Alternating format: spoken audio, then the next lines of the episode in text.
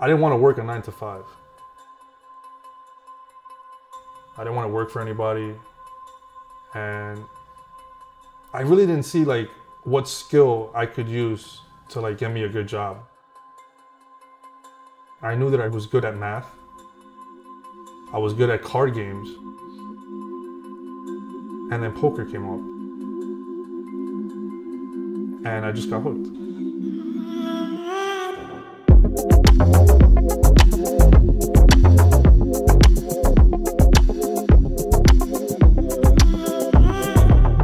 My favorite era in poker was between 2006 and 2011. Online poker was thriving and booming. It was easy to print. It was also the poker boom. So poker as an industry was growing rapidly.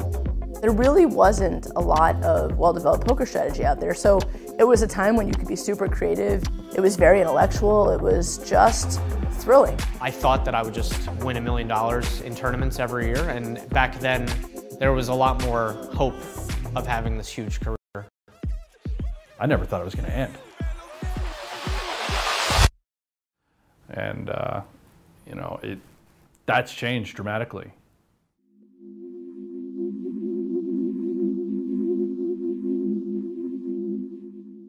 This is for the nerds, this is for the brainiacs, this is what we deserve.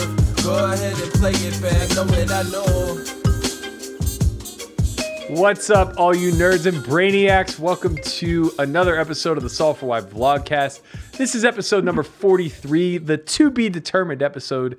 I'm joined as always by my man in the bunker in middle of nowhere, Google, Christian Soto. Wow, wow, he's made it to the library, guys. He's upgraded. Welcome, my friend. I've uh you know I've moved locations, but my spirit is still very joyful. Google let you go, They, huh? they kicked me out. Yeah, Yeah, they part. They, I got enough. Yeah, I understand. It happens. Well, what the people didn't see in the trailer is that uh, you finally got to star in your first feature film. You and uh, your boy Oscar, one of the the young men that you came up in the game with, him and Conrad, who everybody has grown to know and love. Yeah, man. I mean, it's it, it's kind of fun because if you're from North New Jersey, you kind of knew that little click, right? It was the me, Oscar, and Conrad click, and uh, when the trailer came out, a lot of people messaged me like, "Oh my God, I'm surprised to see Oscar. Like, I play with him all the time," and they were like, "Wow, this is so, this is so." Like a lot of positivity, right? They were like, "Oh, this is going to be inspiring. I can't really wait to watch," and it was just an exciting it was just an exciting thing to see and in terms of me being in the middle of nowhere i don't know i'm kind of like I, I, yesterday i posted something on instagram i'm literally right next to new york city uh, so i'm not in the middle of nowhere i'm kind of in the center of the universe Is is that baby chin I see in the background? Yeah this was my first tournament ever my parents bought this hold on Nah, nah, to the left or to your right. Oh, yeah Oh yeah. Look at those cheeks, man. Little slugger chin is what we got here. if you're from vr you're a slugger Hold up, hold up. So wait, you uh you got the first WSOP photo? That's that's what uh that's a little bit out of frame. We didn't even catch that. Yeah my parents bought this it was my first tournament at the Harrah's Mm, looking hard. yeah it was uh i didn't even know what i was doing Yeah, you're looking fresh. You got a nice new fade. Looks like you got the uh you got the braces off. Those teeth are looking right. the braces did come off But, uh, Wow. there's still we have another week to go to do some more stuff and then uh, i'll be pretty excited but yeah i mean they came off it was a long process especially because of covid but it's nice man it's nice to uh, feel good about yourself I Those did DMs are about to be fast. lit. they bro come on don't don't put me short like i was i was bagging chicks before with the braces with the buck teeth it ain't matter bro the swag the swag was right no matter what but I always get in trouble, man. This podcast gets me in trouble. I'll tell you, like, after every podcast, I get messages like, oh, you said this. That's because you don't care. You don't even try to like run it through your head of like, okay, if I say this, which one of these girls am I gonna upset? You're just like, nah, don't care. Gonna say it. They're gonna get upset, and I'm just gonna ghost. look, man, you gotta love it or hate it. Like, it's like this is who I am. I'm gonna talk shit. Uh, we I'm need we gonna- need to flip this. Uh, This is gonna go from the to be determined episode to the Tinder files. I understand, but look, at the end of the day, people know who I am. That's how. That's what you're gonna get. I'm not a fake ass person when I'm on the camera. I'm just I, I am who I am.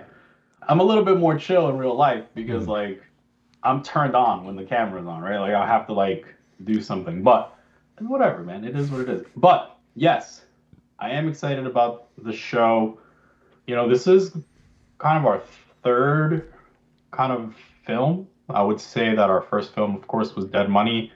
The second one I would classify as like the one where it was like me, you, and Jordan, and like kind of like our backstories and stuff. There was a lot of filming going on there. Origins. Uh, yeah. yeah, Origins, and then this third one, which honestly might be our best work, right? It's it's it's something that is not really about us. It's more about Oscar as, but not. It's almost not even about Oscar, right? It's more about just like the all-encompassing journey of like playing poker, right? And like in the trailer, you know, we we heard like Hank saying, you know, my favorite era, you know, was you know 2000s, eh, early 2000s, and you know what happens what happened to those people right? Because that era kind of kind of stopped and th- those people are still around and i think that's what oscar is like representing right? The people that are still around playing you know consistently multiple times a, a week grinding it out and then that journey. And i i'm excited you know i obviously i've seen it already but i'm excited to see what the people say because i don't feel as if i'm that far removed from that like i feel like we're a podcast of the people. Like I always said, like we're the realest podcast. And I feel as if we're part of that journey, right? Like, yeah, of course, like we got kind of fortunate. We may have a survivor's bias. Uh, but generally, we know what you're going through, right? Like people have seen you talk about being broke multiple times, being at the bottom, like fucking staying at shitty ass hotels. I played every underground game in fucking New York, right? So it's like I know what it is to be like grinding like with no bullets in, in, in the socket and just like trying to get it. Um, so I'm excited, um, both because I think it's going to be really positive for Oscar, even though like I know, you know, he's one of my best friends and I know he's like hesitant of it, but I think it's going to be really positive. Um, because I think most people can relate and I'm just excited to see what people have to say. And if people think it sucks, then like maybe we should just quit this game because I'm not sure we could like you know like I know we always try to push towards towards better, but like this was gonna be hard to top. Yeah, no, this is gonna be fire for sure. Uh, I've I've watched the rough cut. I've I've seen the final cut. I've watched the final cut many times actually. Uh, I can't speak highly enough about Pigtails. Obviously, like you know, they're they're the absolute best. But more importantly, like I can't say enough good things about Oscar. He was so candid throughout all of this, despite his hesitations. Uh, you know, I know that he is going to be overly critical of himself in this film, but the reality is he translates very well on the camera, in my opinion, and he does represent the everyman in a big way. Like something I think gets lost when we talk about like pursuing poker as any sort of passion, whether it's a career or a hobby or otherwise. There's a very small percentage of people who are doing it at a high level, and there's an even Yes. smaller percentage of people that are making real money off of this game. But there is a massive, massive, massive amount of people that are pouring a lot of time, energy, and resources into pursuing this game in some sort of capacity. So I think it's much like sport in the way that 99% of people are never going to reach that upper echelon. But there is this larger cluster of people that, you know, fall somewhere in the 70th percentile that are going to have just enough success to continually push them forward, but not enough success to call it a victory or to call themselves uh, professional, or maybe that's the wrong term, but like to call themselves uh, proficient in this game. Su- successful, yeah. Right? Uh, and I think Oscar did a really great job of representing that struggle because that's the vast majority of people who play this game. They're going to relate. They're going to know what it's like to show up to a casino with an underrolled uh, situation or only a couple buy-ins in your pocket. They're going to understand what it means to, you know, have to reevaluate everything at all cost because you're in a situation where you're just trying to get by to the next opportunity. Um, and then also they're gonna relate to his successes, to to the times where the stress is alleviated a little bit because he did have a big score or he he did have the availability to play in some games that he otherwise wasn't rolled for. And you know, I, I just think the entire journey is a very noteworthy one and one that most people can relate to. But um, on top of that, I think hearing a lot of that one percent who have made it and do have some survivorship bias speak to their understanding of the survivorship bias and how lucky they were to get there is worth a lot. So like I, I think you know a lot of the names that we have uh, intertwined throughout the interviews is one of the more compelling aspects of this film. Yes, I. It's one of those things that like doing the film with Oscar and spending time and like kind of understanding his psyche. In the beginning of the film, I really didn't understand him at all, and there are still points that I really don't understand. Right? Um, but there is something that I do understand about him and that I do respect. Like he's told me multiple times, like, "Hey, I'm not you. Like, I'm not gonna play 5100. I'm not going to do these things. I'm not gonna like be in a company that does training. I'm not gonna coach people. I'm not gonna play 5100. I don't want to do any of that. I want to play poker so that I can pay my bills. Mm-hmm. And if I can do that, I am going to live a happy life because I'm doing what I am doing, what I want to do. Sure. Right? Yep. And it's like, okay, like not everyone ha- has to play high stakes, right? And and to me, it like kind of rattled my brain a little bit because I'm like, wait, wait, wait, wait, like, don't you want to just like rise the ranks and like compete at the highest level? But then I realized, like, hey, maybe not. Maybe, maybe if he understands what makes him happy, that's fine, right? If like if paying your bills and, and spending time with your family and your and and and potentially building a family and living comfortably is what you want, then who the hell am I to tell you like like no, move to Vegas, play 50, 100 because you know that's the dream, right? Sure, it's like sure. man, you know, so I kind of learned to understand him a little bit more, even though I don't necessarily like I don't necessarily always agree with it. I have to learn to understand it, right? It, so it's fine. Um, but yes, as you mentioned, like the Garrett Adelstein interview to me was like really raw uh, because some of the and the people will see this. Um, I know Maria was your favorite interview, and we'll we'll probably touch on that. But the Garrett interview was like, listen, I got super lucky. People shouldn't do this all the time. Like, you know, and it's just like, I feel like he almost feels guilty for being successful, right? Yeah, I, I think that's kind of his nature too. Um, it didn't have to be poker. I, I think that he recognizes he's kind of blessed with a lot of advantages in life, and anytime that that becomes something he leverages into further success, I think that there's probably a level of guilt that comes alongside that, and, and to some degree, we probably all feel it in our everyday lives, depending upon like how much we're struggling. Like the less you're struggling, the more guilty you feel about life just being easy. I think. Uh, I thought his interview was fantastic. I thought Schulman obviously killed it. He just has a way of just making it feel so human. You know, he, he's just like so good at connecting with the audience at a visceral level where it's like he paints this picture of something between the most romantic pursuit you could ever take on and like one of the most painful, heartbreaking disasters that any human being could ever embark, embark upon. And like he he does such a great job of uh, of just like weighing the the pain with the the glory that it's really hard not to listen to him and just kind of walk away with Yeah. some some some emotion, right? Like whether it's inspiration or just sheer and utter doubt. Uh, you definitely like listen to Schulman talk and you you kind of peel away from it and you're just like, okay, I feel something right now.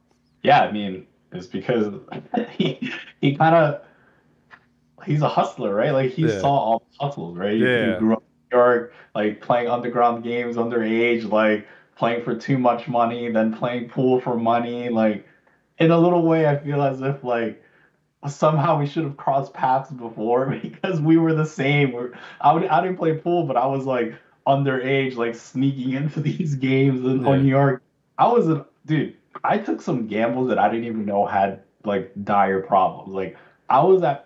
Let me make sure the statute of limitations cool. But I was in Bally's, right? No ID, underage, just walking in like raw, not even a fake ID, like just go in, playing one one no limit hold'em, winning, and then just taking my chips to the cage, just cashing it out like it's nothing. Yeah. Like, like what are you crazy? Like I could just get arrested. just, I, I mean, that's like super common, but most kids are smart enough to just not cash out and just like you know exchange the chips with somebody else. Yeah, yeah, or just like actually have a fake ID, like Yeah, life. right, Like yeah. no, I just went in there like some super fucking like like no care in the world. Like listen, I'm gonna go in, just go in, play, cash out, not even bring an ID. Yeah, right? yeah. Just I mean, you can always get that birth certificate fudged one more time. That's true. I mean, the Dominicans will help you out. Yeah. Like listen, I need another another another year on top. Yeah, yeah, yeah. now we're two years on top. it's insanity, man. But man, this film really, really, really was fun. Um, yeah, I mean, seeing myself in the film was weird because like I just kind of remember the time, and it was you know people you know these films aren't made overnight, right? They're made through like years almost, right? It's been two years since we started the project. Um, More. yeah, and like It's even just three. like two years ago, I'm like you know, because like two years ago, I'm like, wow, I used to think like that, or or wow, like okay, maybe I should have given him a little bit more slack uh, in these situations. Like there was a lot of spots where like I felt like I was a little bit too hard on Oscar, and looking back at it, I was like, man, maybe maybe I could have been a little bit softer. Um, but it makes for good TV. Like so in, in one sense it's good for the audience. In another sense it's like probably a little bit too harsh on him. So i kind of wish i could take a little bit of that back uh just like because of my relationship with him. But for the audience i think it's great to see like how critical like high stakes pros are you know when they want to be with no no bull no bull you know on on like some stream right? Because if i'm actually doing a stream for like live at the bike or something i'm not going to i'm going to hold punches right? I'm not going to just be like this is the terrible play he should never do this like this is the worst i've ever seen him play. Like you know i'm never going to do that. But Right. with oscar i felt like i really didn't hold any punches. One because like i really wanted him to like look at it in the sense of wow man i really am pretty bad at right now or like i really don't understand this and things like that.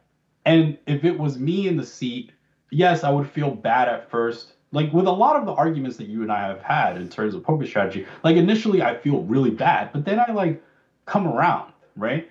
But not not everyone wants to do that because like the emotional pain of hearing your friend like exposing you like that to an audience is really painful and it's like you don't even want to listen to what he's saying anymore I think it's Um, also like the inability to connect on a common level, right? Like when you and I would have debates, I'm coming from a vantage point of like having been through it already, but Mm. you're also coming through the like you're not that far removed, right? Like you're you're in the arena.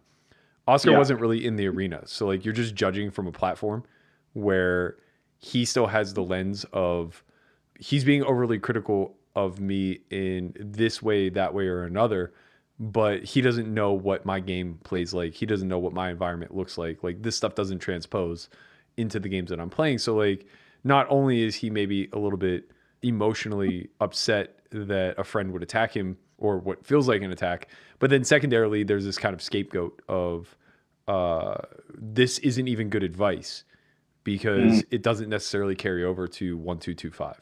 Yeah, I was having a discussion today with another player that plays with Oscar in his games.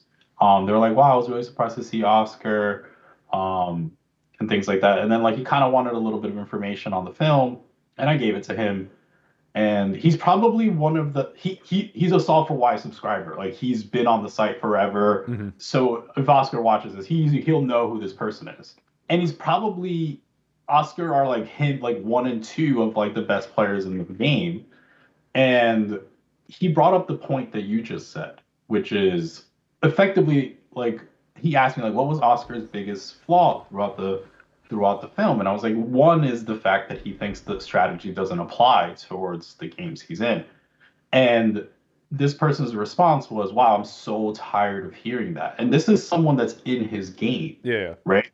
So it's interesting now that that fallacy is becoming known even to the people that are actually in the game that are Right. because before it was just like common spread like pseudo knowledge of like Mm. oh yeah like if if those guys played here they wouldn't understand this shit and it's like now it's like kind of ridiculous right Um, Yeah, yeah.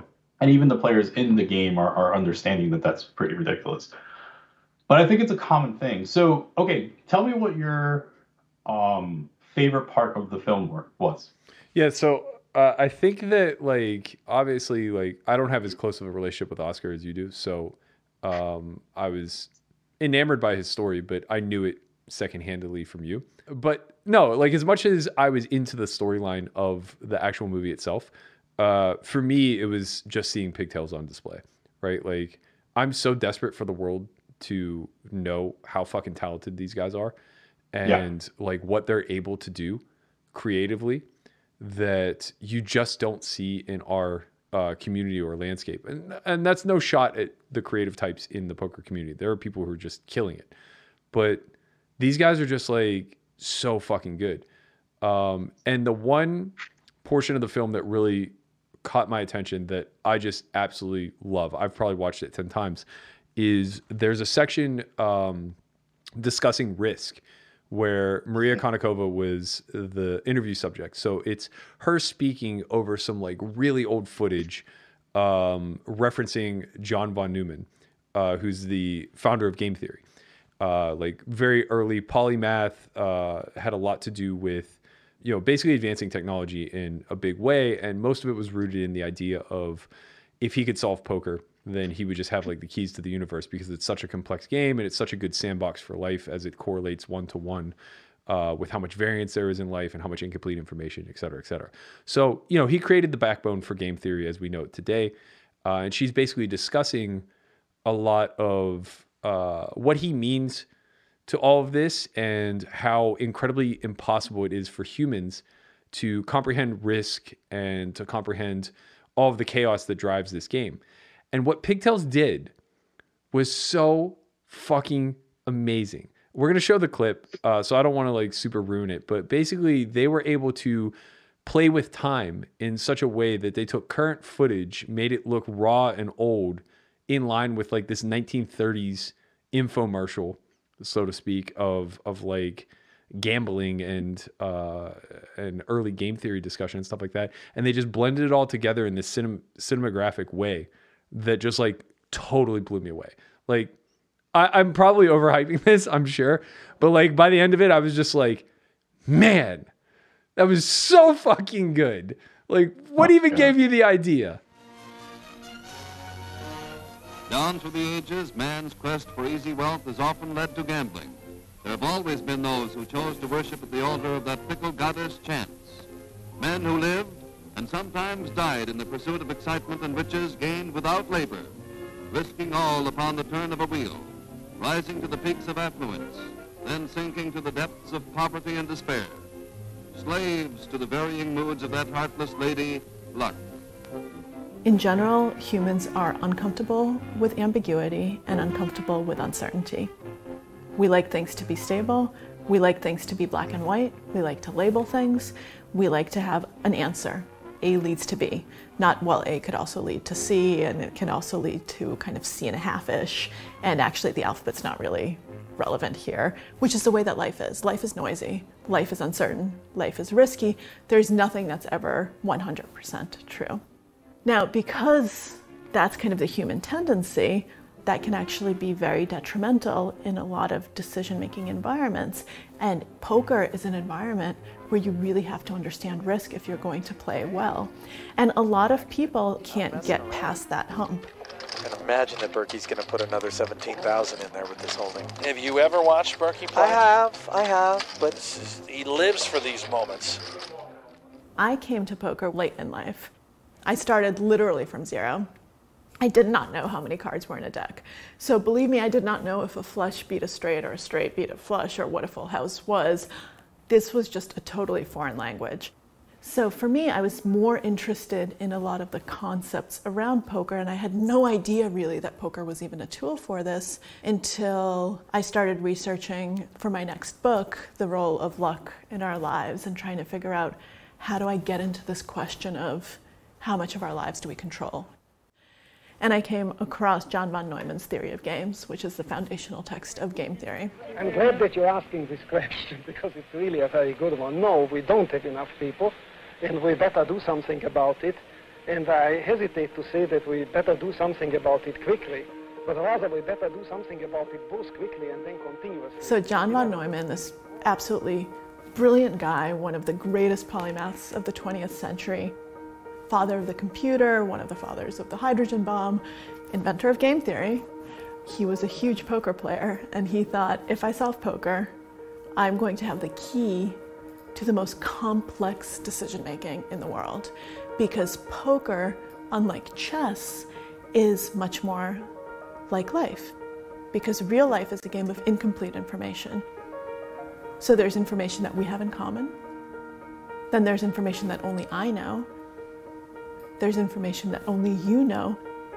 And we're not quite sure how much of what I know you know, how much of what you know I know, and that's poker. That's not chess. That's not even Go, even though Go is much more strategically complex than chess. It's still a game of complete information where there's always a right move. And in poker, there's no right move because there's no always. We can only make certain assumptions. He's got that look, man. I've seen this Berkey look before. Is it the poker twinkle? Yeah, he is. I wouldn't be surprised if we see a five bet to the tune of 60,000. So, taking risks as a poker player, taking risks in life, does not mean that you're going to become an aggressive maniac. The rational, the smart choice is actually to take risks when the percentages are on your side. What did I what did I tell you, Ollie? Uh-oh. And to not take them when they're against you. 53K. As Berkey zeroing in on Haxton. Don't adjust your screens. This man just stuck $53,000 into the pot with King 5 suited and downs Haxton. Now we're playing some poker. Okay. So I thought that clip was amazing. I some of the things that I saw there were, were really nice. And it's it's the conversation with Maria is one I think that is definitely gonna go underrated because it is actually what poker is all about. And honestly, it's kind of what life is about too. So I'm not surprised that it was kind of something that led her down the path when she was looking at, you know, writing her next book about the the relationship between life and and luck.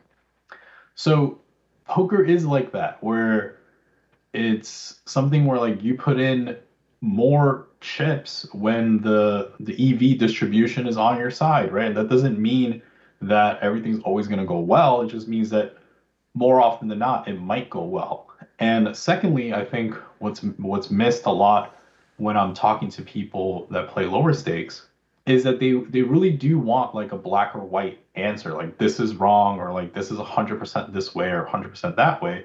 And the truth of the matter is that it's always a spectrum of of of right and wrong right? So it's like a pot size bet might be optimal right? And that might be considered correct uh, in, in accordance to like a machine. But that doesn't make the 67% like bad. It just makes it less good and the check also has like some sort of EV attached to it, even though it's less good than the other two options. And then if you mix in exploitative play and, in accordance to all these things, like it really is a, a, a real mess, right? But the truth of the matter is that it'll always be a spectrum of, of how good things are. And that I think is encapsulated really well with what Maria is saying because it's not black and white. And our brains are not necessarily this uh, designed to function in a way where there's so many options, all of which have some sort of attachment to to a result. And and not everything is is perfect. We all just want like just tell me what to do. And that's hard to hard to coach and kind of hard to comprehend and like we have to learn to live in a different way. I think you kind of nail uh, where most people falter in life, right? Uh, the majority of people are worker bees, and then there are some, uh, you know, leaders uh, amongst them. And generally, what separates them is the ability to think in terms of process being process oriented versus goal oriented, right? A worker bee's goal is to uh, find something tangible, anchor themselves to it, and then work to completion. Uh, where a leader's goal is to develop a process that will allow the worker bees to be more efficient. And this is perfectly analogous to how poker is played. If you are a results oriented human or goal oriented human, where you want a black and white answer and you want a tangible result, which is often going to be a selfish one where you win, you're fucked. You can't. If you if you create financially incentivized goals, you're fucked because you have no control over that. If you create uh, tangible goals in any one given hand where you have to win the pot in order to consider it good or successful, you're fucked because it's out of your hand. Most of it is in any one zoomed in spot, uh, chalked up to variance. You know, I think Maria's interview there is a very eloquent synopsis of her book, The Biggest Bluff. It's a fantastic read. I suggest everybody goes out and checks it out. It really does delve into the differences between being process oriented versus uh, goal oriented, and it really spells out why the former is so incredibly necessary to lead an enlightened life. Uh, and that's not to say that there's anything wrong with falling into the other camp. It's just certain aspects of life aren't going to be for you, right? Like when you're talking about taking on a lot of volatility and risk and variance and things that are completely out of your control, if you're a goal oriented person, you are just utterly going to drive yourself insane. There's nothing there there are no guardrails in the game of life or poker, right? Like you Right. are just absolutely stuck to the track that you're on and at any given time things can go haywire and you can find yourself hanging off the edge of a cliff. That's part of it. You have to solve your your way around that. You have to know when to mitigate risks so that you don't take that plunge. You have to know how to get yourself out of the shit if you took on too much risk and found yourself, you know, on the edge of a ravine staring death in the face. Th- this is all true to this game, which is just a microcosm for life. Like, uh, you know, every single day we risk in some sort of capacity, and I think that's why I found that little aspect outside of the the, the creative elements that Travis was able to interweave, um, playing with time the way he did, and creating like grainy film to to come into modern day and, and kind of like drive the point home. Uh, outside of that, I just think that the the purpose of that little four minute section is so utterly profound. Like if there is one lesson to take away from this entire 90 minute film, it has to be, in my opinion, like the the relationship that the human brain has with risk and how incredibly impossible it is for us to parse through what is emotional, what's rational, and what's just uh, you know some sort of bias that we're baked into. It really is. There's some there's some funny moments that remind me in my in my career where it was like I remember playing in some like garages and we were probably probably playing like 25 cent 50 cents or something like but I was I was underage and I was really wanting to win and I would just like lose in like some really nasty ways and it was like a not a decent chunk of my money. And I remember coming to the game with a Sunkist right? Mm. And just like exiting the game with my head down, like with my Sunkist in my hand, and as soon as that door closed, the Sunkist just fucking slammed on the fucking like, and it just popped everywhere, like. And it's because like I really wanted to win, and I just like I was so attached to the result of that one game, and I just remember how heartbreaking it is to lose it. It's just funny for me to think like, man, I was playing 25 cent, 50 cents, losing and slamming Sunkist bottles on the sidewalk. And that's But- that's the point though, right? Like that's how this whole idea came to fruition. We were grinding in Jersey. Uh, we went there to play a WPT event at the Borgata, and Oscar stayed with us in in the house we rented in Brigantine. And I just remember watching him play online. This was like in the early development of Solve for Why, so like late 2017 maybe, where you know we had just launched Dead Money. We're leaning in heavily to the idea that we play high stakes live and that we can kind of carve a path for those who are trying to rise through. And I'm watching Oscar, and he is just riding the emotional roller coaster playing like 10 cent 25 cent online. Like every single pot. The computer's getting thrown in the air either out of joy or out of sheer and utter frustration. Literally there's just like no calm moment. You know he's just he's on every single high and riding every single low. And I, it just dawned on me it's like this is relatable to any single human being who's ever been dealt a hand of poker. Like no Yeah, matter yeah. where we're at now we were him once For sure, for sure. It, whether it's 25 cent, 50 cents, to 25, 50 of the dollar, whatever it is, even two five, right? Like it- and this was this was so hard and why I think I've been so fortunate because like I definitely have to have results not only for myself but like to convince my family that I was doing the right thing to like all these things had to go right for me to stay on this path right because if not like if you come from a Dominican family with your mother moving from another country here and like she's a fucking CPA, you know, bought herself a fucking seven hundred fifty thousand dollar house out of nothing, like speaks broken English, and now her son's telling her she's gonna he's gonna play poker. Like that doesn't fly. Like you better show some results quick, right?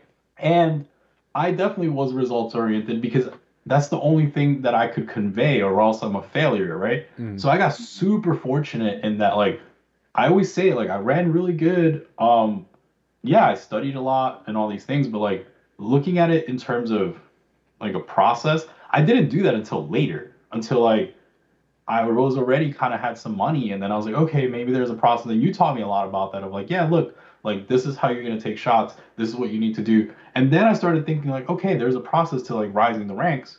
But when you have five buy-ins to your name, how Oscar had here, you know, play one two with like thousand dollars, fifteen hundred dollars, and like you're losing a buy-in and like you're you have mortgage at the end of the month, man, I don't know. Like I, it's so I'm sure there's a lot of people out there that are gonna be like, damn, that's that's me, right? Like, Yeah.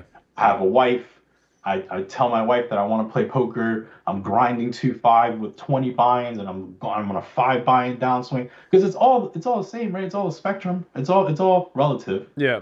You, have a wife and a kid, and you have 20 buy-ins to your name at two five, and you're like on a five buy-in downswing. You're on the ropes. Yeah. You're on the ropes, right? So it's relatable in that in that kind of way, and it's like it's so impossible to think you have to be process oriented, but you are your your back's against the rope Right. against the ropes. That that struggle right there, that's life, and I think that's what makes this film kind of incredible in that we're desperately like, yo, you have to be process oriented, like you have to trust the strategy, you have to listen, and then and then the fight back's always like, yeah, but I got mortgage at the end of the month, and I need to win.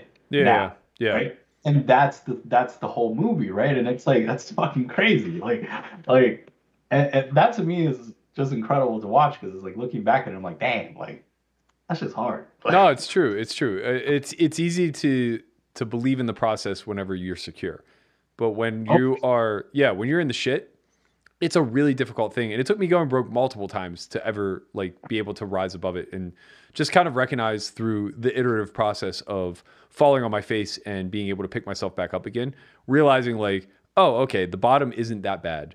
I'll always be okay because I have other tangible skills that I can leverage in some capacity.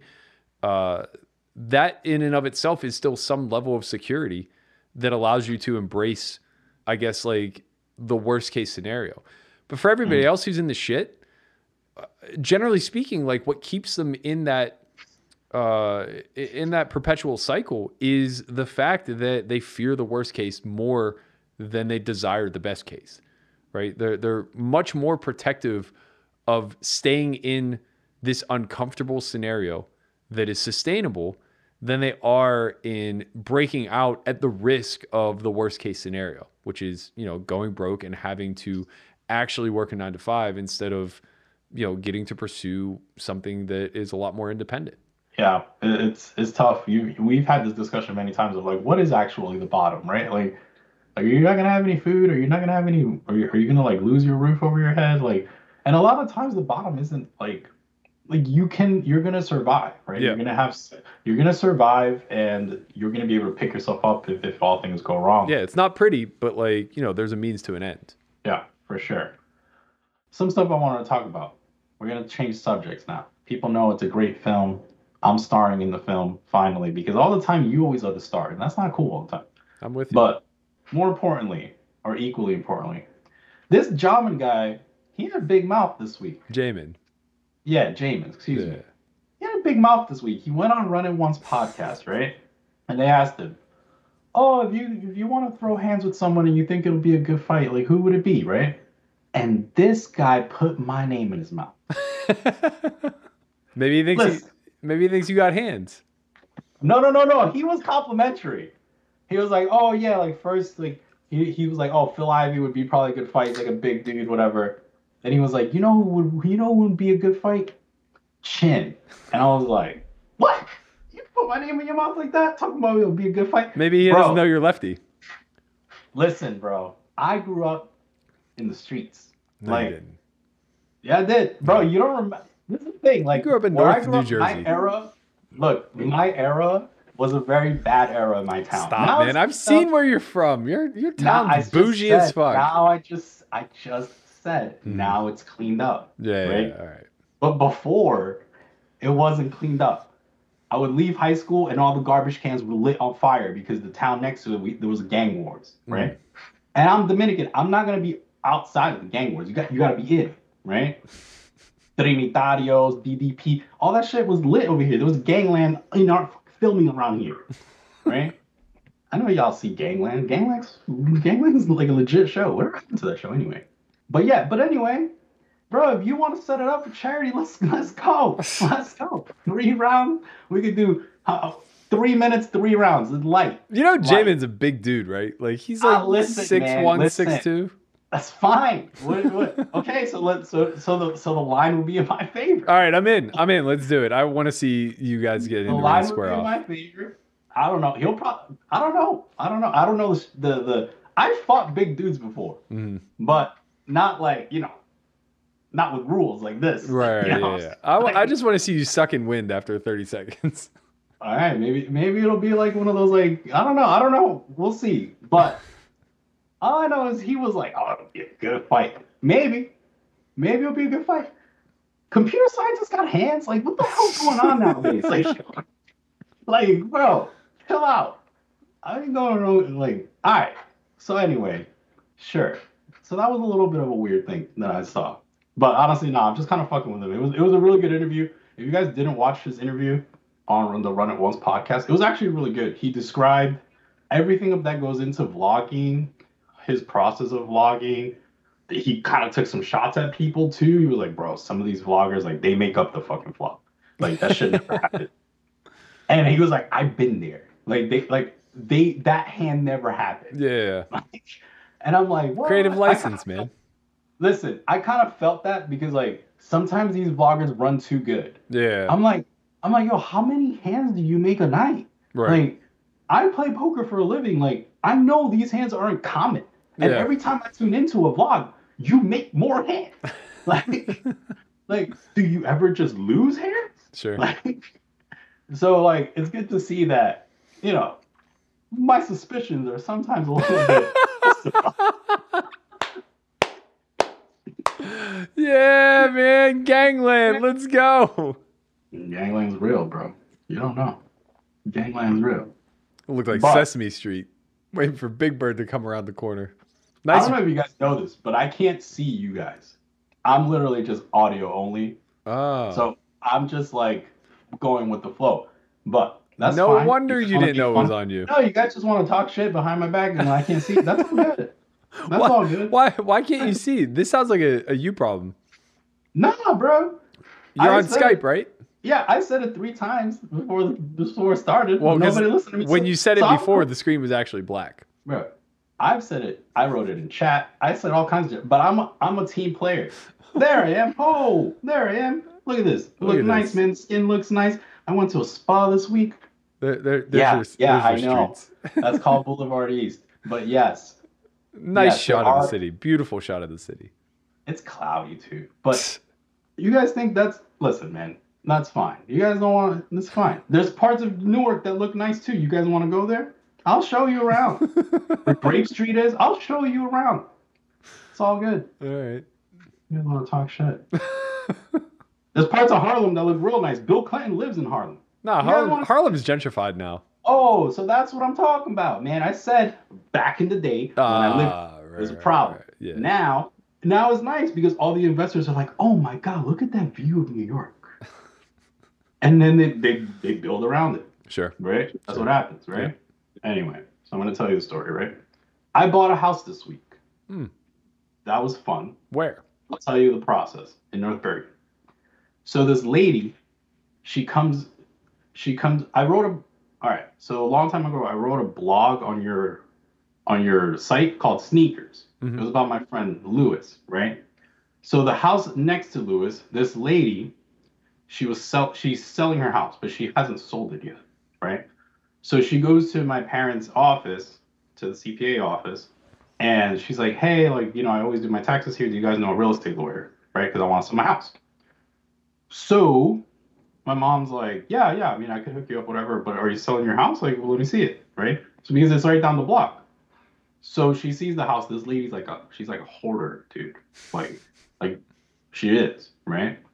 Um, but my mom comes back and tells me like, hey, like this lady's selling her house. I think it might be a good investment. So I'm like, okay, how much does she want for it? She's like 325. And I'm like, there's no house around here worth 325. Like we're right next to New York. No house is worth like that doesn't exist. Yeah. So I'm like, okay, what's going on? Right? So I go, the lady's obviously a hoarder. So people are like, she's thinks that the house is worth nothing, right? She also wants it all cash. right? She's okay. like, she's like, no, she's like, I don't want no loans, I don't want to process, I want it right now, Mhm. right? And then she got other offers at like 350, 375, whatever. So I go meet with this lady, right? And I'm like, hey, like I want to see your house. Like my parents told me about it. And she's like, yeah, come.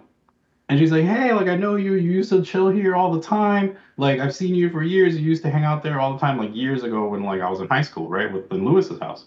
So I was like, yeah, yeah, for sure. And like I didn't recognize her, but she recognized me, right? How do you not? I have these big ass teeth, whatever. Um, so this uh so I go in her house, she's a hoarder. House is like pretty good shape, but except the hoarding, right? So I sit with her and she's like, How did you get this money? And like whatever. So Cuban lady, right? So she's like, Look, this might sound fucked up, Berkey, but like this is how it is around here. she's like, I don't want to sell to these white investors. Okay. All right. I'd rather sell it to a Spanish person. Sure, sure. So she's like, I'll give it to you for 250 cash and the 75 is like a payment plan. Okay. You pay me 4k a month or whatever. And I was just like, what is going on? So then I was like, yeah, I'll take it. Of course. Like she's I'm like, here, like I'll give you the 250 cash, 75k on the books, right? We'll write up a contract, lawyers, whatever, and we're done. So that's what I'm doing. Like I just feel like this lady gave me a gift Yeah. from, from the heavens. What's right? what's it appraise at, or what do you think it'll So appraise a at? Zillow, the house is 450. Ooh. So I'm just like, what? Like, she just wants it cash. She wants it done. Like, she doesn't want no realtor. She doesn't want nothing. She just wants lawyer to lawyer and Spanish person to Spanish person. like, that's literally her. rules, So what's the plan? You're gonna Airbnb it? I don't know. I'm gonna I'm gonna buy it. I'm gonna give her the 250. Use the 75 that she graciously lent me, right? At use zero that to, like- interest. yeah, zero interest, just like Spanish person loan, Mhm. right? But it's, it's not like there's contracts, right? So I have No, to I get it. I get it. Um, so use that to like repair the house, and then see what I do. I don't know what my options are after that. I'm not really into real estate or whatever, but maybe I can like refinance the house and like take my money out and like put people in and rent it or just sell it. Um, I'm not really sure what the options are at that point, but like, it feels good. I feel like I got super lucky. Like Spanish people like me. We stick together. We stick together. You know, she got more money from white investors. No offense, but she's like, I want to see my people rise up, and I'm with that. You know what I'm saying? Like I'm with that. All you guys always get all the good property, right? With all the good low interest loans from the bank, because you got nice W twos, Yeah. and now this seems good. I mean, you know. Yeah, it you seems got like a house. In, now your house is probably worth like 1.7. You know. not that much, but it's doing okay. It's Yeah, I it's almost little- doubled. Little, a little piece. You know, I just want a little piece of the pie. You know, somewhere next to New York. You know, where like the. So what you're saying, what you're really saying is you're never coming back. No, no, no. I don't want that. I'm not. I told like I don't want to live in the house. Mm. Like that house is literally just like I feel like I got lucky in an investment and and just like bought it because she wants to get rid of it. Yeah. And but I don't I don't I don't want to live there because I don't I don't really like the house like that. like I kind of Sure. like I just like the house because it's worth like money. Yeah, know? yeah, no, I- and I, I feel like you. I got I feel like I got under, got it under market. Yeah. I mean, and then see what the Airbnb gracious. market is there. I mean, it seems like something you could absolutely crush, especially with the view and the location. Probably a lot of people who would want to do short-term rentals with uh, New York across the way. A lot of business folk. And then the good thing is a lot of these contract people, like a lot of the contractors, do uh, do their taxes at my office, Yeah, like my family office. So like Yeah. they're just they're gonna go and they're gonna do it. Seventy-five k is a lot. You you probably don't need that much to flip the house, to be honest. Yeah, I'm aiming for like for like forty to fifty. Yeah. But still, this lady gave me. Come on, that's not the house I got. nah, man. Um, but yeah, I mean, I got super lucky, but it's been a wild week because it's just been like me getting inspectors. Because like, my mom's like, look, you want to do this, fine, but like, I don't want like, I'll help you if you need anything, but like, I, I'm like, I'm busy, you know. Like, she she has her own business, so she's just like, this is your deal, you're good, you know. So I'm learning on the fly of how to like be a homeowner. I'm And fascinated and can't wait to see how this plays out. Dude, I mean, I don't know anything. Like I don't know anything. I'm just like calling people like, "Hey, um, do you like how do we do this?" You know? And Yeah. it's like and it's just thankfully like people help me out, but like I don't know anything, dude. And then on top of that, I've been to the dentist seven times this week or some shit. Like this thing takes forever. It's like we gotta do this, we gotta do this, we gotta do this, and everything's like two or three days apart. And it's like this is just too long. Finish the job. I I, I keep I keep saying it like I'll pay more if we're finished faster. like I've I must have said it like eight times, and they're like, no no no, we just can't go faster. sure, there's a And- process. but yeah, um, but yeah, that's what I've been doing this this week. It's been like super super busy. It's very adult of you. Dude, I'm trying to be adult. I'm trying to be adult. I'm at the gym every day, 1st Mm-hmm. thing in the morning. I'm doing this like Berkey shit, where it's like like you wake up, right? And you just get up out of bed. Yeah, that's the thing. It's like, "Ooh, this is like a superpower. like, like you get up out of bed, you make your bed like that Navy dude, Yeah. right? Yep. It's like then you go to the gym and like do that, and then at night you walk. it's like what? I'll, I'll skip the walk, but yeah, I'm I'm with you. Sounds like you're And then in the middle of the day you do stuff. Yeah. Like adult stuff. yeah. Right. Yeah. I mean, I'm not gonna lie to the people. I've been slacking on on Solve for Why stuff, but I'm getting my life together. That's good. But That's the people know. The people know. But okay, so yeah, I did that. I fasted for three days, which was not worth it. I don't know. Like I always feel like I should fast and then get blood work done to like make me motivated to do it again. Because right now I feel like that was useless. I should have just ate. Like all the weight I lost came back already. Yeah, but Like- like you know, if it cleans up your regimen a little bit, it's worth it. Plus, you know, there are other ancillary benefits. Yeah, your telomeres and stuff. Sure. Like your telomeres get longer. You're supposed to live an extra year. Hmm. Like, I don't know if that's true. but anyway, besides that, I saw you tweeting out some stuff. Poker out loud guess. You tweeted at Beast. I was like, I bro, just missed him. I'm so mad. He literally took my seat in the Bellagio game in Bobby's room. That's crazy though, because like I thought he was playing small. Like he he made a tweet himself or like an Instagram post, Yeah. and he was playing like one three. Yeah, I think he was just dabbling, but he had a seat in the 50 100 game. I think he sat with like 20K. Nobody in the game recognized him, so he probably enjoyed himself.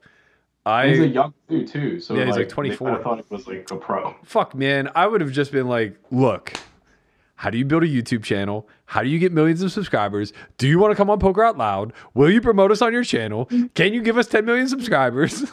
Like, I would have been all Uh, over yeah. this. He's super generous, man. Like Yeah. if people don't watch Beast's channel, like all the like his his cycle is to like get sponsorship money, use that to like give it away, which gives him more subscribers and more views, and then like it's kind of like this infinite cycle. Um and, and it's it's really fascinating what he's done with, with his channel. He might be one of the most successful YouTube channels I like think he's ever. the second biggest. Uh, yeah, his mission's actually pretty noble. From what I was reading, he uh, is basically attempting to just continually build more platforms that will drive revenue, uh, and then he wants to leverage that revenue to effectively solve like world issues. And he is 100% in line with the Die With Zero plan. Like he has wealth, but he seems to have like no interest whatsoever in using it for his own personal gain, uh, which I think is like you know incredibly noble, especially for a 24 year old kid who kind of stepped in shit and found himself being worth I don't know nine figures, maybe maybe like upper echelon of nine figures. Not sure. I just want, I just want a small property, man. That's all I asked this lady. Like, I just want the small property. That's all I want. Like, I don't want the 1.7 million house you got. You know, I don't want the beast money. I just want a little bit, bro. You Like, got it. They gave it to you. See, people like us, we need people to help us. You know what I mean? Or, like, we need help, bro. Like, so if anybody's out there that knows shit about houses, hit me up, bro. Like, I'm, I'm open for business. Fuck houses. We're trying to grow this Insta or this YouTube following. We don't need Look. 40 million followers, but like you know, 1.7 million would be nice. It was look, it was crazy. Like I was checking the subscriber count today, and it was like thirty thousand. And I'm like, how do we have thirty thousand? We put out content every single time, like almost every day. And it's like, look, you guys need to stop the. I can't curse. I'm trying not to. You guys need to stop the nonsense. All right. We put out content every day. We have the hottest show in poker, Poker Out Loud. We have a freaking movie coming out that you guys can can watch. We put on on second thought, which is a which is a freaking moving. Oh, the guy—they put me on the on the full screen for this one.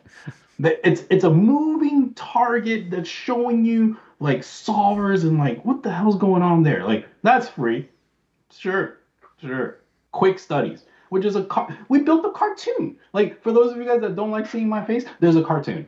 That's that's fun. Like how much more stuff do you guys want? Homeschool. If you haven't signed up, actually someone messaged me today on Instagram saying this lady, this nice lady Jen, she messaged me on Instagram today and saying, "Hey, can I still sign up for homeschool?" And I was like, "Yes, you can." And she's like, "Will I be behind?" And I was like, "No, you haven't missed that much at all.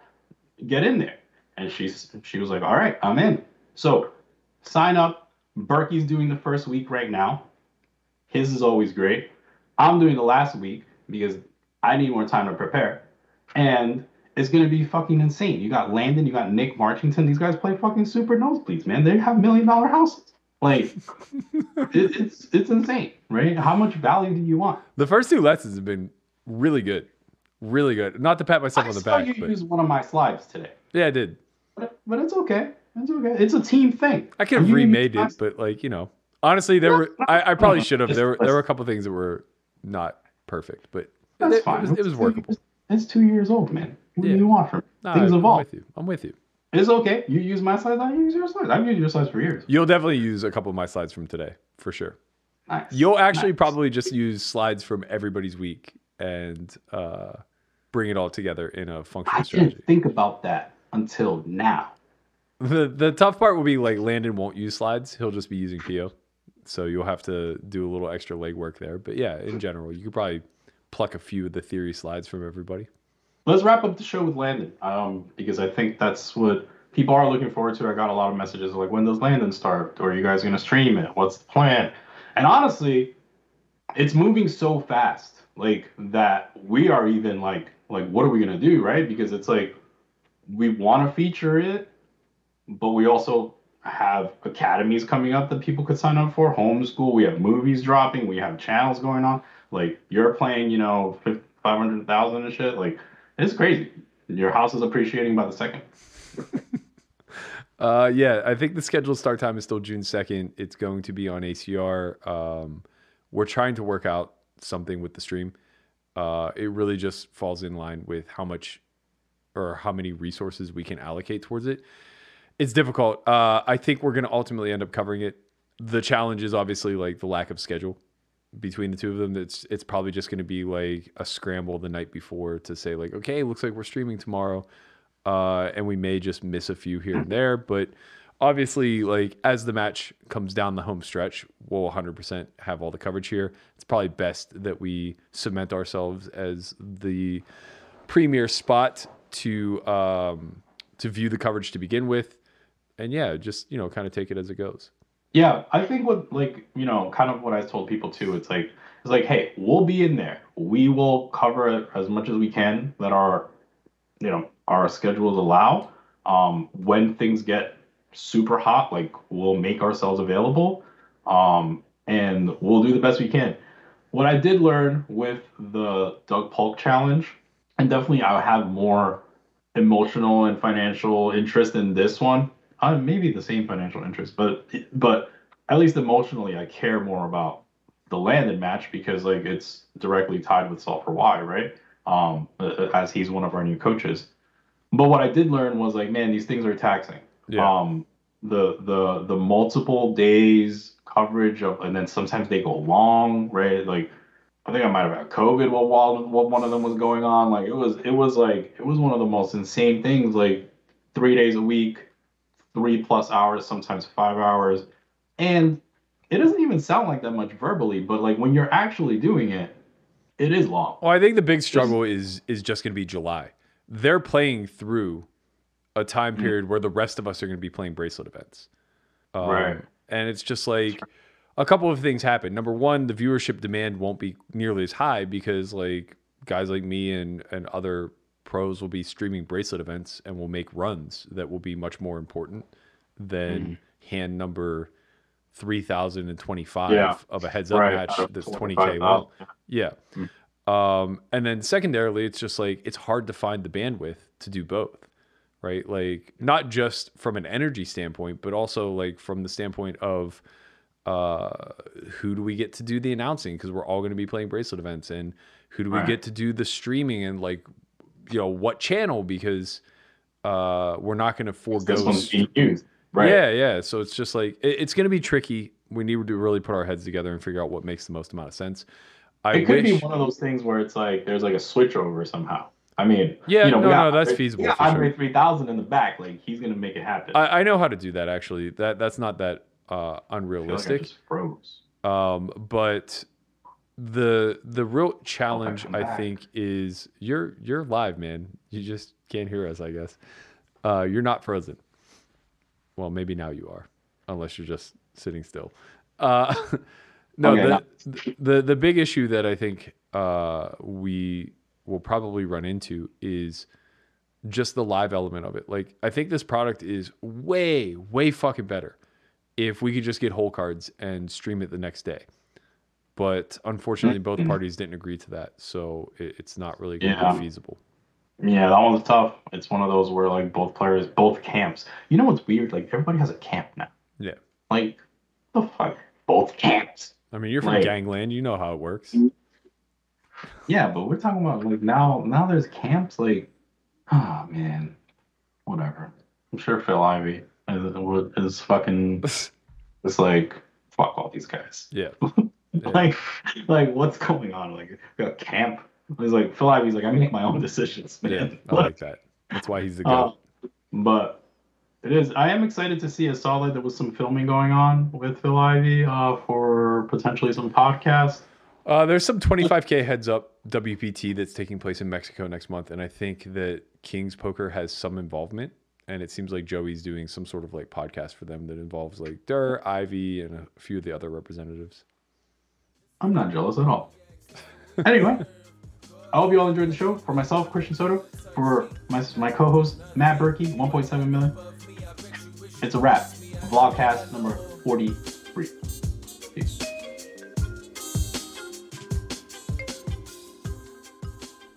I didn't want to work a nine to five. I didn't want to work for anybody. And I really didn't see like what skill I could use to like get me a good job. I knew that I was good at math. I was good at card games. And then poker came up. And I just got hooked.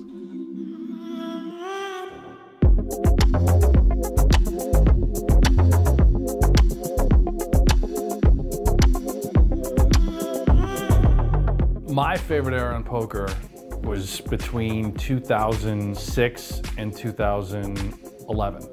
Online poker was thriving and booming. It was easy to print. It was also the poker boom. So poker as an industry was growing rapidly. There really wasn't a lot of well-developed poker strategy out there. So it was a time when you could be super creative. It was very intellectual. It was just thrilling. I thought that I would just win a million dollars in tournaments every year, and back then there was a lot more hope of having this huge career. I never thought it was going to end. And, uh, you know, it, that's changed dramatically.